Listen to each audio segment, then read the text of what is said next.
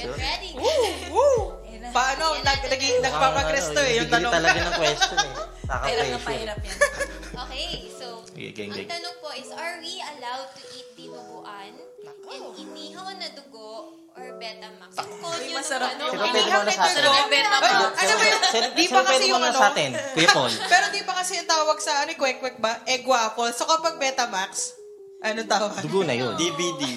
Oo, parang DVD yung pag... Ngayon. Understanding ko dun eh. Diba? Dugo. Oh, diba? sa Betamax. Betamax na yung, ano, yung pangalan. Di ba pagkapaan ng manok, Adidas? Pag, ano ba yan? Yung tanong na, balikan tayo sa tanong. Nagutom tuloy ako sa tanong nyo. Nga. po ba na kumain ng dinuguan or inihaw? Naku, baka may kumakain pa. Ah, yun. kaya. Kuya Noli. Sige, ah, sa akin, no, pero ah, in a sense na hindi tayo allowed na kumain ng dugo because ah, we do not want to associate with pagan practices. Ah, again, ah, that's my siguro that's one of my ano your stand, your stand. uh, understanding. Now, walang difference yan sa pagkain ng dugo, yung Betamax. Kasi usually, yung mga pagan, uminom talaga sila ng dugo eh. Walang difference talaga yun. And it is, it is because, uh, yung, yung dugo kasi, yun, yung sacredness of life talaga yun, dun talaga. Again, I'm, I'm not saying na we are, we are still following the, ano, uh, ang tawag dito, yung Old, Old Testament. Pero yung yung covenant kasi ng ng dugo ay uh, is, is, is can still be applied na in a sense uh, let me check kasi dito kukuha ko ng ano eh ng verse bakit ba hindi tayo allowed as a gentile na kumain dugo Ito Bible din. yes yes kailangan talaga. Bible Hindi to Aral tayo ng biblical. Bible Biblical kaya kailangan biblical yan Tanong So, yun. si Kuya Paul mamaya. Ayan. So, babasahin natin dito yung, yung Acts 15. Pag nabasa niyo yung, yung buong context nun, ah nag-start yun sa ah, sa Council of Jerusalem sa panahon ni Apostle Paul na ah, in-address sa mga Gentiles na hindi pwedeng kumain ang hindi pwede kumain ng dugo. Again, it's a difficult interpretation to be honest. Ako parang nirapan din ako. Pero kailangan mo talagang i-interpret ang scripture to scripture din. Pero sinasabi nila yun, sinasabi kasi ng ah, Council of Jerusalem uh, not to put the yoke of the law of Moses sa mga Gentiles as well as not to be like pagan, maging katulad ng pagan. Kasi sa context na yon, merong mga tinatawag na Judaizers. Eh, sino ba yung mga Judaizers na yan? Mga follower ni Judy Ann ba yan, bro? Mga Judaizers. Ano, fan club. Kopong-kopong years. May kilala si Judy. 1990s, 90s kid, yan. Jaden kami, Jaden. Jaden, Ano, oo. Life Soberano. Mga parang yung Julian Mara- Santos. Kiel. Paul Nix. Ay, Oh, ayun na. Ay, na, Christmas na yung Valentine. Okay, sige, sige. Okay, okay, sorry. Okay, game. Uh, going back sa, ano, sa, Judaizers, bro. Sorry. eh, doon sa doon sa Judaizers. Ang Judaizers kasi sila yung mga naniniwala kay Jesus Christ, mga Hudyo to, as well as naniniwala na ang kaligtasan din ay posible lamang sa pamamagitan ng pagsunod sa law ni Moses. Kumbaga nagkaroon ng mixture. In other words, parang ang salvation, instead of salvation by grace through faith, ang salvation ay by works. So, pero sa case kasi ni Peter, ni Apostle Peter, sa kanya, a response niya yon sa mga Judaizers na walang, walang difference ang mga Jews at Gentiles dahil tayo ay justified ng Panginoon sa harapan ng Panginoon by faith. In other words, kaya, niya, kaya sinabi niya is because ang faith yung nagpipurify sa atin apart from the law and also yung faith natin would also cleanse us from anything that associates uh, sa mga bagay na hindi nakalugod-lugod sa Lord, di ba? Sa mga pagan practices. Like for example, yung mga uh, sacrificing idols at uh, eh, pag-inom o pagkain ng dugo. although ang, ang main question kasi dyan is, ah, ika nga parang, ang pagkain ba ng dugo ay, meron bang kinalaman sa salvation? kung, kung babasahin niyo po yung buong context ng Acts 15, ah sinasabi po yun, ah, for the sake of peace and unity sa Jerusalem.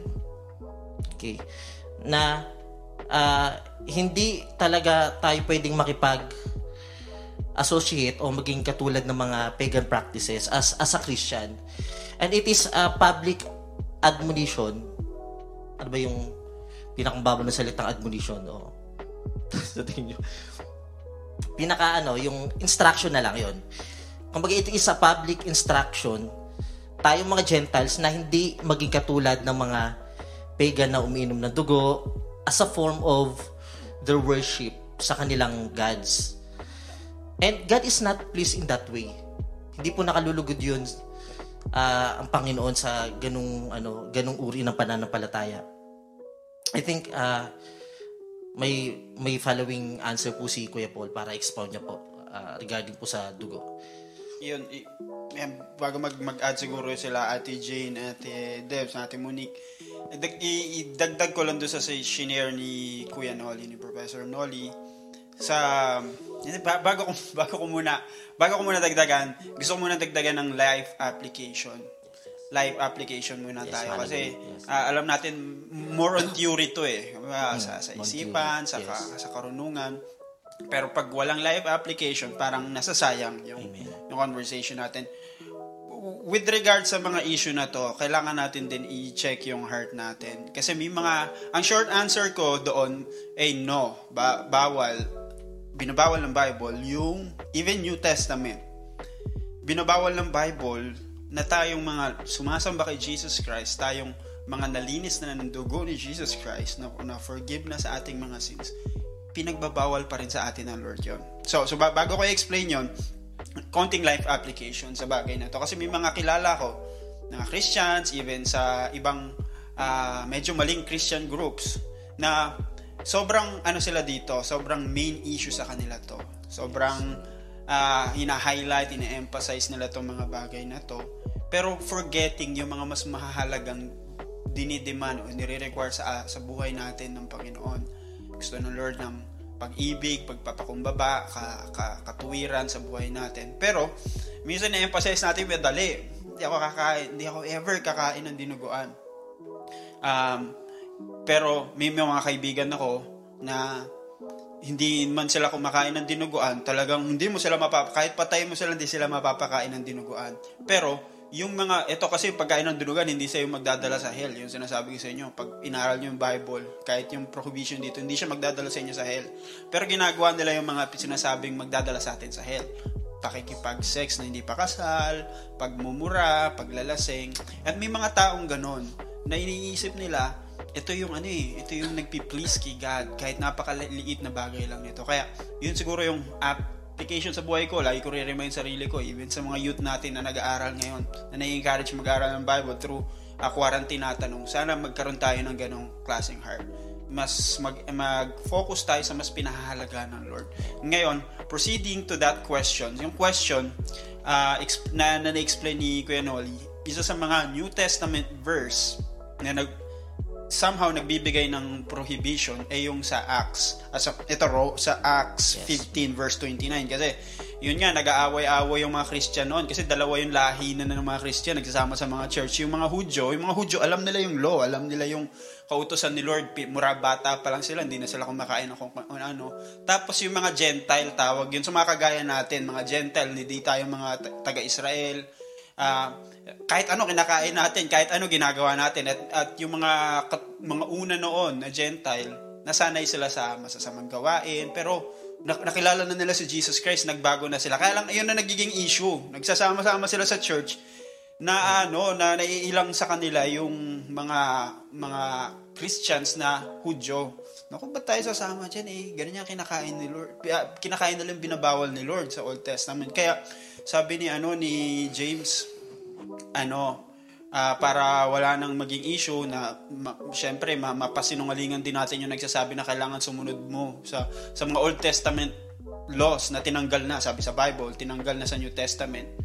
Um, para mapasinungalingan natin yung mga teacher na yun. At the same time, advisean din naman natin yung mga Gentile, yung mga, yung mga parang Pilipino, para mga, yung mga hindi Hudyo na Christian, advisean natin sila, wag na silang mag-commit ng sexual immorality, wag na silang kumain ng mga meat na binitay, at, ah, at yun, dugo.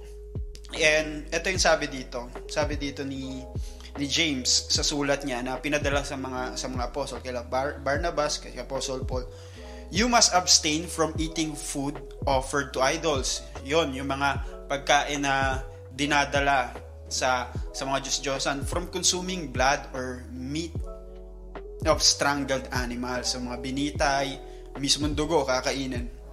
Sabi niya, huwag nyo nakainin yun for the sake lang na huwag na, huwag na mag-away-away sa loob ng church. Ah, from sexual immorality, ito, dapat alam na, no, basic na dapat sa mga Christian to na yung, kaya sa, sa church, hindi pinapayagan yon yung mga hindi pa kasal, nagsasama, boyfriend, girlfriend pa lang, gumagawa na ng hindi maganda. Hindi hindi kasi inaalaw ng Lord yun, galit ang Panginoon sa ganon. So, ito, New Testament, may advice na na ganito. Kaya lang, ang objection ng ibang Christians at ah, ng mga ibang kilala ko, mga majority ata ng mga ano, ng mga born again Christians na si- ang objection nila dito isang ang ah, inahangaan kong pastor eh. Sabi niya, hindi, hindi mo ako mapapakain ng dinuguan. Kung walang puto, sabi. Yung oo. pala yun. Hindi kompleto. Oo, hindi kompleto. Oo. Daw. Siyempre, so favorite ayun I mean I admit yun ang pinaka favorite ko noon. Oo, oh, syempre naman. Kaya kami go, nag- actually, Five go din times a day. dati talaga sa Mang Inasal. ng muscle. Oo. Ako kaya ako Yes, kumakain. Kasi yung Pinakamura. pinakamurang bilhin. Yes, pinakamura yan. Kakatipid ka talaga. So, so proceed, ano tayo, tuloy natin yung yung explanation. Yun naniniwala ibang may objection yung ibang Christians dito.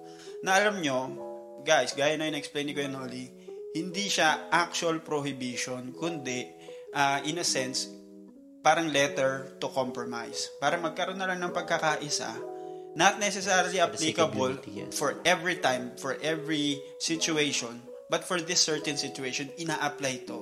Na para walang ma-open, ipagbawal natin. So at least, pagka magkakasama kayo sa church, nyo nang gawin yung mga bagay na yan. So, ganun ang paniniwala nila. Sa akin naman, ang ang ang point of view ko dito, at ibang ibang Bible scholar din, yung mga ba- scholar, hindi scholar yung parang eh, scholar pag sinasabi na scholar yung libre yung pinapaaral. yung scholar, Bible ang scholar, yun ibig sabihin master nila yun. Nag-aral silang 8 years tungkol sa Bible, nag-aaral sila 8 hours a day tungkol sa Bible, inaaral nila yung kultura, yung background, ganun yung mga Bible scholar. May mga may mga ibang Bible scholar na nagsasabi, hindi lang to ah, hindi lang hindi lang 'yon ang nagsasabi na pinoprohibit o pinagbabawal ng Bible kundi parang in a way sinasabi nila na ina-apply ni, ni James nung nagsulat nito sa sa mga tao yung sinabi sa panahon ni Noah. Ayun, yun ang babasahin natin. So, ang nangyari nung panahon ni Noah, merong ang Lord winasak niya yung buong mundo, nilunod niya, at nung nilunod niya yung buong mundo dahil sa sobrang kasamaan, meron siyang sinave o ni-spare. May niligtas siya na family, binatirang family dahil sa sobrang masunurin to si si si Noah sa sa, sa Lord. Eh sinave sila at ini-start ulit yung mundo. At binigyan sila ng covenant. Eh, ibig sabihin ng covenant, ito may malalim na term, may ma- sana may matutunan tayo. Ang covenant, para siyang agreement, para siyang ah, kasunduan sa mo, sa sa modern times natin. Ah, noon, ngayon hindi na masyadong ino-honor ng mga tao yung agreement, pero noon sobrang halaga yung agreement o yung covenant na tinatawag nila. Ah, parang halimbawa kami ni eh, ate niyo Monique, nag, nung nagpakasal kami, ah, till death do us part. Kung baka nangangako kami kay Lord na na kahit ano mag sa kahirap man sa ginhawa hindi tayo maghihiwalay ikaw tayo pa yung tayo pa rin may pangako kami sa harapan ni Lord at ganun din si Lord na- nangako din siya sa harapan nagsumpaan sila ni Noe at sabi ni, ni Lord kay Noah pag mababasa nyo sa Genesis 9 hindi ko na ulit sus- hindi ko na ulit lulubugin o bababahain yung buong mundo. Bumabaha pa rin ngayon sa Marikina. Pero, pero yung buong mundo, hindi ko na pababahain. Wow, tutupukin yung mundo sa pamamagitan. At ang sign na, na natutuparin ko to sa tuwing may lumalabas na rainbow. Sa tuwing may lumalabas na rainbow, makikita nyo na nandito yung pangako ko sa inyo. Ayan na, ayan na. Pagka, na, pagka maalala nyo na nakalimutan ko na yung pangako ko sa inyo, alalahanin nyo yung rainbow. Naging nandiyan yung pangako ko. Hindi ko na, hindi ko na wawasakin ulit kayo sa pamamagitan ng baha. Pero, sa pag-uutos niya yun, may mga inutos din siya kila Noe, kila Noah. Genesis 9, uh, 1 and, and 5. Pwede pa ba sa Ate Jean? Tagabasa na si Ate. Genesis. Nababasa sa... Hindi mo ba nakita, Basa. brother? ano nga? Anong ano? Genesis chapter 9. Gen- Genesis chapter 9. Genesis Chapter 9. 1 and 5. 1 and 5 o 1 to Oo. 5? 1 to 5, tama. 1, oh, tama, 1 to 5. And yung verse 5 yung emphasis natin dito. Okay.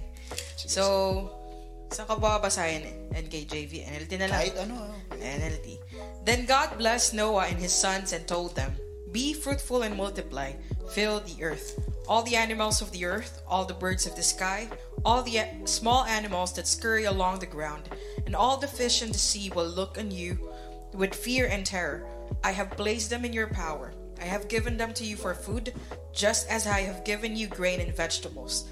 But you must never eat any meat that still has the lifeblood in it. And I will require the blood of anyone who takes another's another person's life. If a wild animal kills a person, it must die. And Yeah. anyone who murders a fellow human must die. Ito sa, ver- sa verse 4.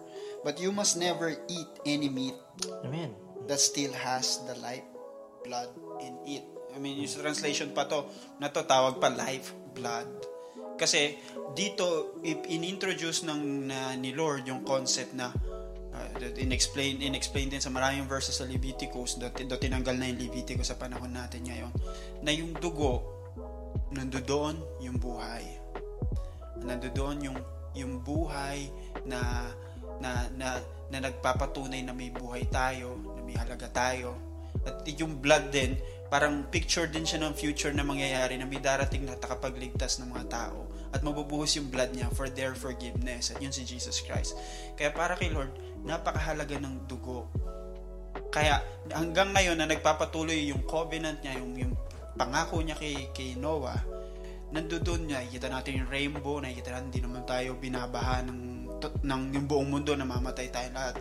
Nandiyan pa rin yung covenant na yun at nandoon pa rin yung requirement ng Lord na tayo ay huwag maging consumers o hindi nating kainin yung blood na yun. Bukod sa sa yun- sa, sa kinasanayan yun ng mga taong sumasamba sa mga Diyos-Diyosan ah, na, na na rin ni Kuya Noli. Ayaw natin tularan yon Bukod-bukod doon, nakikita natin kasi kay Lord mahalaga yung buhay. Kaya hindi tayo kumakain ng na Pero yung life application na shinare ko sa inyo, hindi siya major thing sa Bible. I mean, di, di ka mapupunta sa hell pag ah, kumain ka ng blood. Kaya, ah, hindi ito yung pinakabinibigyan natin ng emphasis. Kaya, kaya hindi tayo, hindi natin ginagaya yung, yung mga iba nating kaibigan o ibang Christians na nakikipag-away tungkol sa bagay na to. Hindi natin to basta-basta binibring up sa mga tao. Pero, ah tinuro sa akin ng Lord yung conviction na to kasi dati papa ko lang hindi kumakain sa amin ng tinuguan. Tapos nakilala ko si Jesus Christ. Ako din, dalawa na kami, tapos gumain na yung buong family namin. Eh dati sobrang God. takaw ko niyan. Yun sabi ko, hindi rin na, ganun din yung filosofiya ko, hindi ever mo ako mapapakain ng dinuguan pag walang puto. Yan. Kagaya nung, ano, nung isang ano na yon pastor na yon Um, so sobrang hilig ko ng dinuguan talagang, um, yun yung laging in- in-order namin noon. Kasi mura yun eh. Tsaka marami kang kanin na makakain pag yun. Pero nung, ah, pati yung ito, ni-reveal na rin sa akin ng Lord nung nag, nakilala ko na siya sa kakaaral din ng Bible. Isa wala kami makain, binibigyan kami ng ano, may mga kapitbahay kami doon sa may sa may rancho estate na ano eh, mga artista eh. Tapos kaibigan namin. Hindi artista ba, kilala dito sa Pilipinas, tapos bibigyan ng ulam sa sa amin. Tapos eh, nagugutom kami, ginagawa ko, inuhugasan ko. eh, binabanlawan ko, eh, oh, yung meat Sa lahat ng pwedeng ibigay, no? Dinuguan. Oo, yung tenga lang, yung tenga lang. Nung Inubos ko yung yung bro, ano, no? sabaw. Nagluluto Tapos, ka na pala nun, no? yun ang inuulam, inu, kinakain namin, tinatapo namin yung dugo. Pero yun, gawin natin siya conviction, pero at the same time, yung mas mag, emphasis tayo sa major na require ng Lord sa atin. Ayaw ng Lord tayo maging ah, prideful sa mga conviction natin. Ayaw niya tayong nakikipag-away sa mga bagay na to. And at the same time, um, yung wag natin i- itulak palayo kay Lord yung mga hindi pa nakakaintindi. Mababa pa yung conscience sa ganito Yes. yun yung pinakamahalaga, pinaka ni gusto ni Lord sa atin, yung love natin sa isa't isa, pagpapakumbaba, at ah, pagpapakita kung sino siya. Yun. May naalala kong ano yan, experience ko. Hindi naman hindi naman siya sa about sa dinuguan, pero habang nag-share si Kuya Paul about yung sinabi niya na we major on major things na ito Minor tayo things, mag-focus sa mga kung Oo. ano yung importante sa atin. Huwag nating hindi naman baliwalain, pero let us not allow yung mga ganong um, yung hindi parehong discussion, hindi parehong paniniwala. Like for example, sa dinuguan. Ako naman, hindi siya dinuguan sa office. So baka, baka may magtanong din ito. Ito sa buhok naman. So, meron akong office mate na ano sila, baka sila magpagupit. Di ba may mga ganong mga Oo, totoo. religion? Oo. na bawal naman pagupit kasi meron scripture is yung hair daw is parang crowning glory daw ng ng babae. Tapos may isang instance na magkatabi kami, magkasama kami. Ano kami friends kami, as in minsan nag-usap din kami about kay God. And then may nagtanong sa hindi, actually, pwede sila magpagupit, pero sa certain length lang. Hindi pala sila yung bawal ng pagupit. So, I'm, alam ko Christian din siya, mga napapag-share namin. Pero may one time na may nagtanong sa amin na magkasama kami, bakit bawal, bakit siya bawal magpagupit, tas kayo pwede naman. So parang, Lord, paano ko sasagutin to? And praise God, kasi yung wisdom ng Lord during that time, talagang binigay, binigay ng Lord in His grace and mercy na ang sagot ko lang is yun, the same thing na hindi naman yun yung makakapag-save sa atin. So parang it, doesn't we, does, we don't need to argue about dapat ba magpagupit, dapat may certain length lang ba, dapat mahaba or bawal talagang gupitan yung buhok. So, gusto kong maging emphasis yun dun sa question na let us major on major things. Na if God wants us to learn more about Him, yun yung i-focus natin na mas makilala pa sa Amen. Amen. I agree dun sa sinabi na Ate Monique. Kasi minsan, yung mga ganong discussion, alam mo yung ini-insist mo yung kung ano yung, alam mo na tama. Pero minsan hindi yun yung nangyayari. Na imbis na madala natin yung person closer to God or kung ano yung sa tingin natin na tama, mas napapalayo pa sila. Kasi nga, naging discussion na siya. So parang na-offend na siya, ganyan. So, Naging debate. Parang hindi na siya, oo, naging debate na siya. So, yun eh, sabi ni Kuya Paul and Ate Monique na let's major on things na ano yung importante? Yung wag tayo ma-sidetrack ba? Yeah. So, kung ano ba yung, Sidetrack. ano ba yung nire-require talaga sa atin ng Lord na major na which is yun yung love, yung humility, di ba? Yung mga ganong bagay. So, basahin ko lang sa Titus to kasi sa, para sa para alam ng mga youth natin na biblical to, biblical. Bi- hindi lang Bible-based. Na dapat hindi tayo nagko-quarrel. Sabi dito sa Titus 3 verse 9, But avoid foolish controversies, genealogies, or dissensions, and quarrels about the law, for they are unprofitable and worthless. Pero sabi rin sa ano sa 1 Peter 3 na, yun nga, be, be ready to Ready, defend your faith. So, meron dyan, balance tayo dyan. Ang babalik tayo dun sa ano ba yung motive mo? Kung bakit gusto mong ah, ipaglaban yung ganito na bawal kumain ng dinuguan, bawal kumain ng Betamax, ganyan. Kasi kung gusto mo lang sa- ay ano na tama ka. Oo, ma- para lang, oo. Kasi kung ano mo doon is to, because this person is really asking about it kasi gusto niyang sumunod sa Panginoon dahil gusto niyang gumawa ng kung ano yung nararapat, then yeah, um, okay yung mag, magkwento ka. Pero pag alam mo nang ginagawa mo lang siya dahil lang gusto mo lang mag, yun nga, mag-prove ng point, then it's, ano, ano tag ito? Walang sense. Walang kapupuntahan at hindi makakalugod sa Panginoon yung gagawin mo. So, Actually, gusto ko pa tong, ma- malawak rin kasi tong discussion na to. Yung about sa mga gato law, ganyan. Meron mga two hours na mga discussion regarding regarding lang dito sa bagay na ito. So meron pa yung mga nagtatanong, eh bakit sabi sa ah, ganitong verse, um, pwede naman na kumain ng lahat ng pagkain. So bakit, yung kasi yung sinasabi ng mga ibang ah, mga Christian, katulad ni Kuya po, may mga kaibigan siyang Christian, pero kumakain naman sila ng dinuguan. Pero yun nga, ano tayo dun sa, um, kung yung sa conscience Kuya Paul, di ba? Yung sinasabi sa Bible na, ah, oh, sa, convic- ah, sa conviction. Pasok pa rin siya doon sa Christian liberty na Ah. shinare natin. Yun. Pasok Parang pasok. Parang pasok. Kaya, pero yung principle sa Christian liberty, isa sa mga principle doon eh para wag maka-offend. Meaning, ang motive natin dito, kung yun ang understanding nila, hindi na natin ipipress in sa mga tao. I- i- explain natin yung side natin kung gusto nila malaman. Pero hindi natin, hindi tayo makikipag-away. Kasi yung Chris- Christian liberty, ah, isa sa principle, isa sa nire-reco, inaano ni Paul doon, ah, gagawin mo ba siya o hindi? Dahil wala namang malinaw na sinasabi ang Bible. Okay. Pero ang motive na hindi mo siya gagawin para hindi ka makastumble. Ah. So- Pero Kuya Paul, regarding sa sinabi mo na para hindi makastumble, example lang. Paano kung pumunta ka sa bahay, tapos ang pagkain ng nila dinuguan, tapos ito mga sabi ng Christian to, Ah. tapos pagkain nila dinuguan. Tapos syempre kakain ka sa kanila kasi merong gathering, Ah. ganyan-ganyan. So, paano kung, paano mo sasabihin na hindi ako, Fasting ka. Oo, I, Nagsinungaling ka I, pa. Pwede mo rin i-excuse yun. Hindi, bigla mo na-realize today, kailangan ko pala Oo, mag-fasting. kailangan ko po pala mag-fasting. Bawal po ako ng dinuguan ngayon. next time na lang. Tapos next time, pagbalik ko yung balik. nangyari na sa akin yan. Nasa, nangyari na sa amin yan. Ah, okay. Ano, Jane. Yung tanong mo ba, sorry, nakat kita. Ah. Tanong mo ba, paano pag, yun nga, Oh, ayaw mo syempre maka-open, ano may nag-invite sa yung friends. Oo. Ah. Tapos yun ang pagkain. Oo. Um, ang ako na naiintindihan ko dito dahil sa kultura nating mga Pilipino, hindi lang naman tayo, di ba, mga ANC, mga dating daan, parang ah, yun din ang perspective nila. I mean, mali sila sa ibang bagay, pero in this case, parang tama naman sila. Pero yun yan, hindi, hindi, tayo nakikipag-away dahil doon.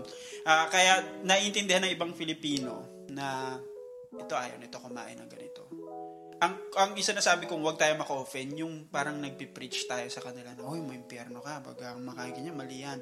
Pero yung pag pag say no to them, not necessarily offensive. I mean, na-experience ko na yon, na na-invite kami sa bahay, nag-Bible study kami, napaka-generous ng mga teachers. At nung napansin nila, hindi namin kinakain yung hinain. Nag- Nag-gets na nila, walang walang walang pinag-usapan. Hindi na namin ano, kumbaga hindi na namin ni-raise na eh kasi ganito nga sabi Oh, ng Bible. explain na ka ano, eh. oo. Kasi gusto namin, Sa mga Pilipino. Oo, yun. nagigets naman nila yun. Oo.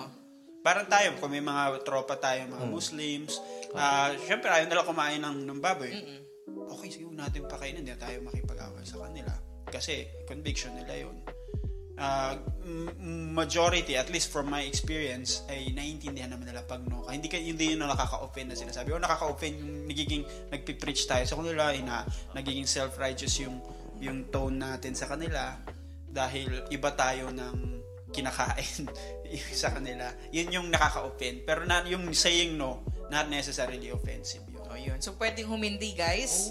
Pag inoferan kayo ng libre. Nice way. Oo, Yeah. Exactly. Basta wag ka lang magpipreach. Yung pinaka-bottom line. Huwag ka lang, ano, nag- ano, tag dito, huwag mo na i-defend yung sarili mo. Hindi naman sila nagtanong, eh, bakit, ano. so, okay. Yeah. Ayun nga, malawak talaga. Tsaka kung gusto nyo, guys, um, punta kayo dito sa Youth Arise. Kwentuhan tayo after ng Youth Arise. Bilang kayo kay Kuya Noel. Oo. Sila tanongin nyo agad, pagpunta nyo dito.